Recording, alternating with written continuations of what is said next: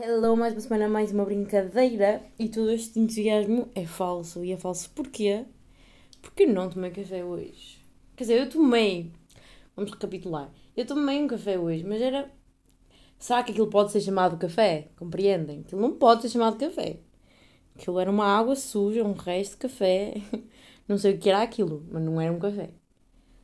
Porquê? Porque o meu café acabou, então eu tive que ir à rua para café. E tipo, eu gosto é do ir tomar café, sabem? E eu não me importava que o meu segundo café do dia fosse uma mijoca como aquela. Mas o primeiro, sabem? É que tipo, já nem gosto de tomar café fora, porque fico só irritada. O café não é bom. E depois paguei dois euros e trinta por um café mau. É só triste, pessoal, é só triste. Mas já pá, estou... E, tô... e fiquei a pensar, isto é mesmo tenso, tipo... Justamente para Portugal, normaliza-se o consumo de café. Porque nós não bebemos café, nós bebemos shots. Vamos perceber. Nós bebemos shots de café. Ah, complementa toda a descrição aí. Tipo, a cafeína é uma, uma substância psicoativa, é aditiva. É muito estranho, pá. Nós somos completamente viciados nesta merda. É que tipo, eu já não funciono se não beber café. Eu acho que esse é o cenas da adição. É que eu... preciso de café! Pá, é mesmo estranho. E que depois uma pessoa parece que não se mova. Olha, e por, por falar em grogness e sono, tenho que vos contar uma cena. Esta semana fomos ao, ao Tribunal Penal Internacional em Haia. Que louqui! Era um sonho meu desde há três anos. Mas tipo... Uma cena, nós estávamos em Coimbra fechados numa sala a aprender sobre como é que o I C C funciona e querer ir lá e não sei o que, não sei como é.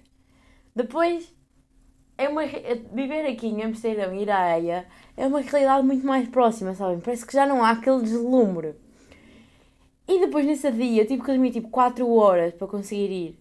Foi horrível. Não foi, imaginem, tive que acordar cedo e fui para a cama cedo, claro que eu sou uma pessoa responsável, mas eu estava, estava tipo nervosa. Tinha que apanhar bué transportes, tinha que encontrar os meus colegas para ir para lá e não sei o quê. E estava que sair ao mesmo tempo. Então eu só dormi tipo quatro horas, acordei e a minha vontade era tipo, será que eu quero mesmo ir? Então vamos ter um nível de desinteresse. Nem é desinteresse, é tipo de... Ah, eu, tava, eu nunca tive com tanto sono na minha vida. E olha nem que eu tenho muito sono. Então, tipo, será que eu quero mesmo ir? Ah, ok, eu quero. E foi um arrastar-me o dia todo. Eu estava com tanto sono que tipo, óbvio eu queria estar ali e depois já... Uh, Tipo, despertei e, e de facto foi fixe e não sei o quê. Mas foda-se, custou tanto. Eu só tipo, pá, aí às três é que acordei para a vida. Juro-vos por tudo. Mas pronto, no fundo foi bem da fixe. No início foi horrível. Nós chegamos lá e uma senhora que trabalhava lá, não sei o quê, fez-nos uma apresentação de como é que funciona tudo lá. E foi, tipo, odiei, porque eu estava cheia de sono, tinha dormido quatro horas, mandaram-nos jantar ou ouvir merdas que nós somos mestrados em. Tipo, não, ela não me disse uma única informação que eu não... Ah, disse uma informação que eu não sabia.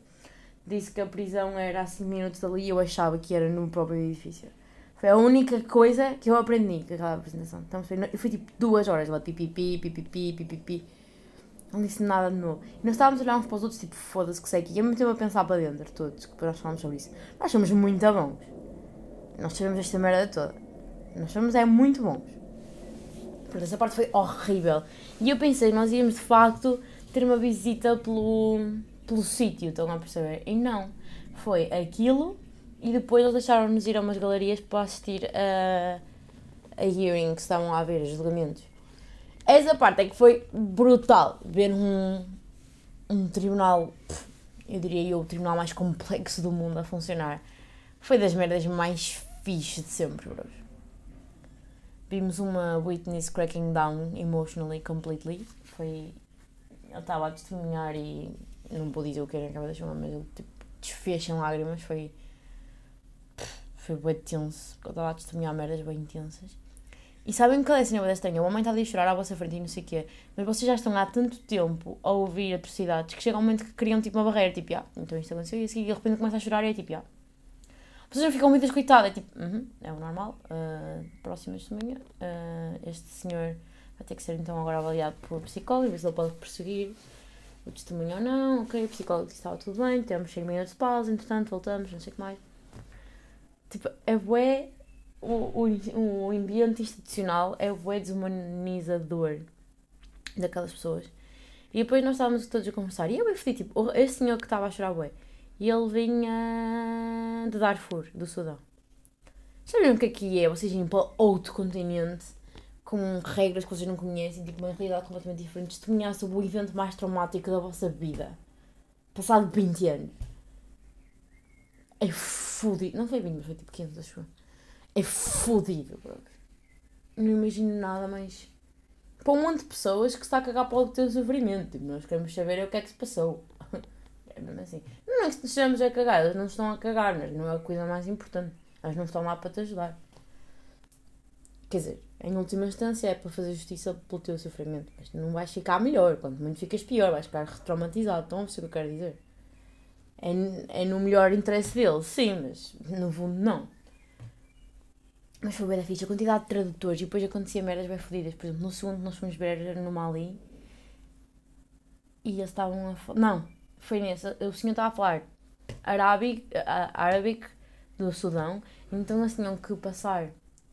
Eu acho que havia um senhor que estava a traduzir de árabe para francês e depois outro de francês para inglês e depois... Estão a perceber? E estava a pensar o quanto está a ser perdido, tipo, literally lost in translation. O quanto desta conversa é tipo... Fact... Hum, estão a perceber? Quando uma pessoa traduz, perde sempre algumas nuances. E traduzir para aí tipo três vezes é tipo... Hum, não sei. E depois, ainda por cima, o, o, trans, o, o intérprete estava lá e ele falava árabe, não sei de onde, e, o, e a testemunha era árabe do Sudão, estão a perceber? Não era exatamente igual. Eu pensava tipo... Hum... Ai, estão a perceber. Não sei até que ponto é que não estávamos a perceber bem o homem. O homem não estava a perceber bem. Eu estou a dizer nós, tipo... Instituição. Eu não faço parte da instituição, mas... As... Vocês vão ver. Não sei até que ponto é que o judge estava a perceber e ele estava a perceber a judge. Eu não sei. Tipo... Não estava a confiar no processo. Estão a perceber? Horrível, horrível. Mas sei bué, como é que ele funciona tudo e tal, e tipo, eu é sério. E é sempre fixe fazer estas merdas, tipo, claro que gostava bué de fazer sozinha, né? Mas com os colegas turma é melhor, porque depois não tem uma impressão, ou tira outra, e depois nós conversamos e trocamos impressões. Foi bué da fixe. Mas já pá, é bué da estranho como o sono. Primeiro, uh, o facto, tipo, dormir é bué pouco... Pouco visto como... É central, pá. Tipo, se uma pessoa dorme mal... Está tudo fodido, mas eu dormo mal, tipo, um dia está tudo bem, mas dormo mal, tipo, em geral, tipo, cronicamente, sabem? É bem difícil ser um ser humano funcional. Que tenha a cabeça no sítio, que não sei o quê. Sabem que nos reality shows, eles estão sempre, tipo, a discutir e estão sempre a ter tiros parvas, porque eles dormem, tipo, quatro horas por dia durante três meses. Ninguém é normal sobre essas condições. Tortura. Mas já, achei interessante eu estar ansiosa por uma merda tipo, há três meses e depois uma noite má dormida fez-me querer estar em todo lado menos ali. Incrível. Eu só arrebitei quando nós saímos lá e fomos comer, estava cheia de fome e estava muito a solinho, então fomos almoçar a uma esplanada, foi muito bom. E o sol, opá, o sol desperta, sem dúvida. Tipo, isto é cientificamente provado por mim. Não, mas é verdade, quando está tempo mais encoberto ninguém quer fazer nada, está tudo bem sleepy, bem grog e bem depressed. Quando está só há uma energia, há uma agitada. É, é incontestável. E mesmo já ouvi dizer que tipo, quando tu acordas, deves levar com sal na fuça o mais rápido possível, que é para o teu corpo assimilar, ok, estamos acordados, this is daytime. E, e aí aquilo deve ter sido para o meu primeiro sol, porque nunca há sol. Mas já, mas... Olhem, uma coisa que eu tenho que vos perguntar, que é, em que circunstância do vosso dia é que vocês ouvem esta porra? Porque, tipo, eu ouço podcasts quando estou a arrumar ou a vestir de manhã, merdas assim. Ou quando estou a cozinhar, pronto, nas tarefas.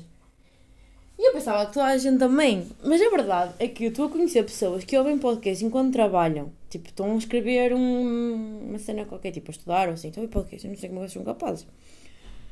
Eu sei que... Acho que era a Ana Sofia que me tinha dito que, que ouve quando vai no carro. Acho que o Ruben não tinha dito que ouve quando faz exercício físico, que para mim é loucura, Ruben. E, e eu ouvi no, caso, no, rádio, no, no carro também, Ana. Tipo, imaginem, nessas duas atividades eu preciso de algo que me anime, que me estimule, que me... Woo! Let's go! Não é tipo uma gaja a falar. Eu uso podcast tipo companhia, sabem? Pois, nesse caso também. Mas já, bro, digam-me. Deem-me aí pausinha. E um, o que é que estão a fazer agora? Eu acho isso bem interessante. Há alguém que para, tipo, que se senta a ouvir um podcast? Não. Ah, também há quem não ouça para dormir. Eu faço isso quando estou estressada. Porque não é tão estimulante como ver um filme. Filmes também costumam resultar, mas um podcast é menos estimulante. Estás só, estás só deitadinho a ouvir, estás interessada e tal, é como estás por ti, pum. Está bem da jeito. Gosto bem de ouvir o Salvador da Martinha para adormecer, pá, porque a voz dele é, é quente, não sei. Só depois ele tem aquela merda daquela intro e daquele closing que me acorda sempre. Uh, mas já, digam-me aí o que é que vocês estão fazendo. Eu quero saber, eu quero saber. Mais coisas que fiz esta semana. Esta semana um amigo meu fez anos, então fizemos um full on day com ele, super divertido. E foi incrível. Um, um full day, a uh, morning não contou. Como é óbvio. Na manhã, por acaso que é maravilhosa de mim, acordei nesse dia de manhã cedo e fui estudar para depois não estar com aquela, com aquele pânico de poder estar a fazer alguma coisa e não fiz, sabem? Não, assim, trabalhei de manhã, brinquei à tarde. Pá, nós aqui ao pé de casa temos uma merda bem fixe que é o Amsterdam Bos. Está literalmente o bosque de Amsterdão. Aquela merda é mais uma floresta, mas pronto. Mas se esperem a ouvir barulhos, só eu mexer-me na cadeira, ok? Pai, e é das merdas mais lindas de sempre. E depois estava a pensar, pai, não trouxe aqui meu pai, meus pais, nem o meu primo, nem, nem o Ruben, nem a Ana Sofia. Porque eu às tantas, já passei lá tanto tempo, que acho que aquilo é bem normal, mas não é. Eu esta semana fomos lá duas vezes. Então eu pus-me tipo a olhar como se fosse a primeira vez. E aquilo é lindo. Porque eu já vos disse aqui, e de volta a dizer, o verde aqui é mais verde, tipo a natureza é bem linda. Parece que estamos sempre a usar filtros, mas nós não estamos a usar filtros nunca. O verde é bué lindo. E é tudo bué plano. E depois há bué lagos. Eu não sei explicar, mas é mesmo, mesmo bonito.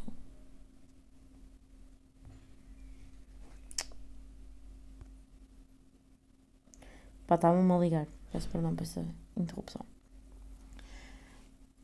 Pá, era mesmo giro. Eu fiquei, foda-se. Não tinha ligado ainda à beleza disto. O que é que nós vamos fazer? Vamos fazer canoagem pelos lagos, à volta dessa natureza toda. Mano, eu já tinha feito, lá está, mas desta vez já estava mais aberta à experiência. Achei lindo. Até fizemos uma pausa para meditar a meio. Eu e o Max, só, eles, eles gozaram-nos todos. Mas eu amei. Foi brutal. E fiquei... E depois estávamos a arrumar, pá, durante duas horas. E estávamos a cortar bué a todos. E, não, e nós ficamos, pá, nós estamos bué em baixo de forma. Então aquilo foi bué um opening para mim, sabem? Foi bem abertura de olhos, porque nós fizemos isso, bué natureza e bué não sei o quê. Depois fizemos um barbecue todos juntos e depois temos uma festa. E eu toquei bué pouco no telemóvel. Tiramos lá uma foto todos juntos e não sei o quê, mas nem foi eu que tirei, portanto nem mexi no meu telemóvel. E como estávamos na água e em barbecue e não sei o que mais, não mexemos, e depois em festa.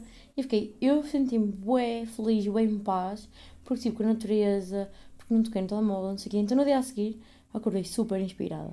Acordei, fiz um bocadinho de pilates, fiz um bocadinho de yoga, uh, meti uh, limitador de tempo no meu telemóvel. E estou bué, sabem, quero bué levar isto a sério. Porque eu senti-me tão bem naquele dia. Foi ótimo, foi dos melhores dias de sempre. E o aniversariante também adorou. Ele estava felicíssimo. É tão bom ver os nossos amigos felizes, não é? Tipo, não há nada mais mágico, sabem? E depois, eu gosto sempre de perguntar às pessoas que fazem anos se elas estão a gostar e assim. Porque às vezes acho que fazer anos pode ser bem stressful. E houve uma altura em que ele estava claramente estressado porque estava a organizar as merdas e não sei o quê. E nós dissemos, não, tipo, vai divertir, nós só temos as merdas todas e não sei o quê. E ele chegou ao fim do dia e disse, uau, foi um dos dias mais felizes da minha vida, adorei, não sei o quê, obrigada. E nós ficamos todos, yeah! Não sei, mas é mesmo bom. Quando dá para ver nos olhos das pessoas que elas não estão a dizer só que estão felizes, mas elas estão mesmo entusiasmadas. Foi ótimo, foi ótimo. Mas já, pessoal, foi, tive uma experiência boa, não sei, mesmo inspiradora, sabem? Foi tipo, já, é isto que eu quero, quero viver assim. A minha vida tem que ser vivida assim. E uma cena também que eu ando a notar é que às vezes nós temos boa esses cliques, sabem? Esses momentos de inspiração e nós temos que agir na hora em relação a eles. Por exemplo, se eu tivesse feito isto e no dia a seguir não tivesse acordado e não tivesse actually feito algum exercício, não sei o quê, eu não ia fazer mais. Nós temos que agir no momento de inspiração, não é esperar que, ah, depois eu faço, não, tipo, porque a inspiração passa, a inspiração é momentânea, e nós temos que colar, depois vai ser a nível de disciplina, né, porque nós não estamos inspirados sempre, mas pelo menos para começar, tipo, hoje de manhã eu acordei, não apetecia tanto fazer aquilo que fiz ontem, mas fiz, mas é bem importante começar quando nos dá esse clique, bem importante. Façam só, vamos amigos, principalmente quando é de impor, implementar novos hábitos e assim, acho que é importante. E também ando a tentar, a tentar e estou a ser bem, bem sucedida, juro por tudo, tentar equilibrar trabalho com vida social, tipo, parei de dizer que não aos meus amigos, porque estou-me a perceber que daqui a duas semanas vamos todos embora, e não digo que não há nada, só tipo, tenho que arranjar tempo no meu, no meu horário, e estou a, a conseguir, e até faço mais, juro por tudo, porque como eu penso, ok, vou ter que me encontrar com elas a X horas para fazer não sei o quê, então é tipo, vamos, vamos, vamos, vamos estudar tudo, tudo, que é porque depois não vou ter tanto tempo, e para eu estar lá com pés e cabeça, porque às vezes dá-me, se eu não fizer nada eu vou, eu sei que vou na mesma estar com elas e vou me divertir, mas vou estar sempre a pensar, vou estar com guilt, sabem, vou estar com culpa, vou estar a pensar, não era isto que eu devia estar a fazer, e não, acho que estou bem, estou bem focada, estou a tentar fazer tudo direitinho, e não sei o quê, e está a correr tudo muito bem. E tenho que dizer uma coisa que eu fiquei mesmo feliz. Fui fazer... Tenho que fazer um póster, já fiz, né? Para apresentar a minha tese. Vamos ter uma poster presentation, onde a gente vai apresentar a sua tese lá no seu póster e não sei o quê. Pronto, eu fiz um póster todo giro no campus, acho eu. E fui imprimir lá um bocado. E o senhor que imprimiu na lojinha perguntou se tinha sido eu a fazer o meu design. Eu disse que sim, fui eu. E lá está, está muito interessante. Muito bem feito. E depois eu expliquei-lhe, ah, isso é para a minha tese, não sei o quê, e ele, ah, a sua tese é sobre terrorismo, eu, sim, sim. E então ah, ele ficou bem, ah, muito bem, não sei o quê. Tipo, ele, ele ficou bem espantado de eu ter feito o design e também o conteúdo. Eu acho que ele achou que eu ou tinha feito o conteúdo ou era a designer, mas eu fiz os dois. Ele ficou bem, uau! Eu fiquei bem, ah, porque às vezes nós fazemos merdas. Tipo, eu fiz só, estão a perceber, isto é a minha tese. Tenho que fazer um póster, mas não paramos para apreciar que de facto há skills que nós tomamos por garantidas, mas não são. Eu podia não saber fazer um design num póster, pois como é que eu ia fazer esta merda? Estão a perceber? Às vezes nós não nos apreciamos, tipo, eu fiquei, sim senhor, olha, este senhor pointed out something interessante, que de facto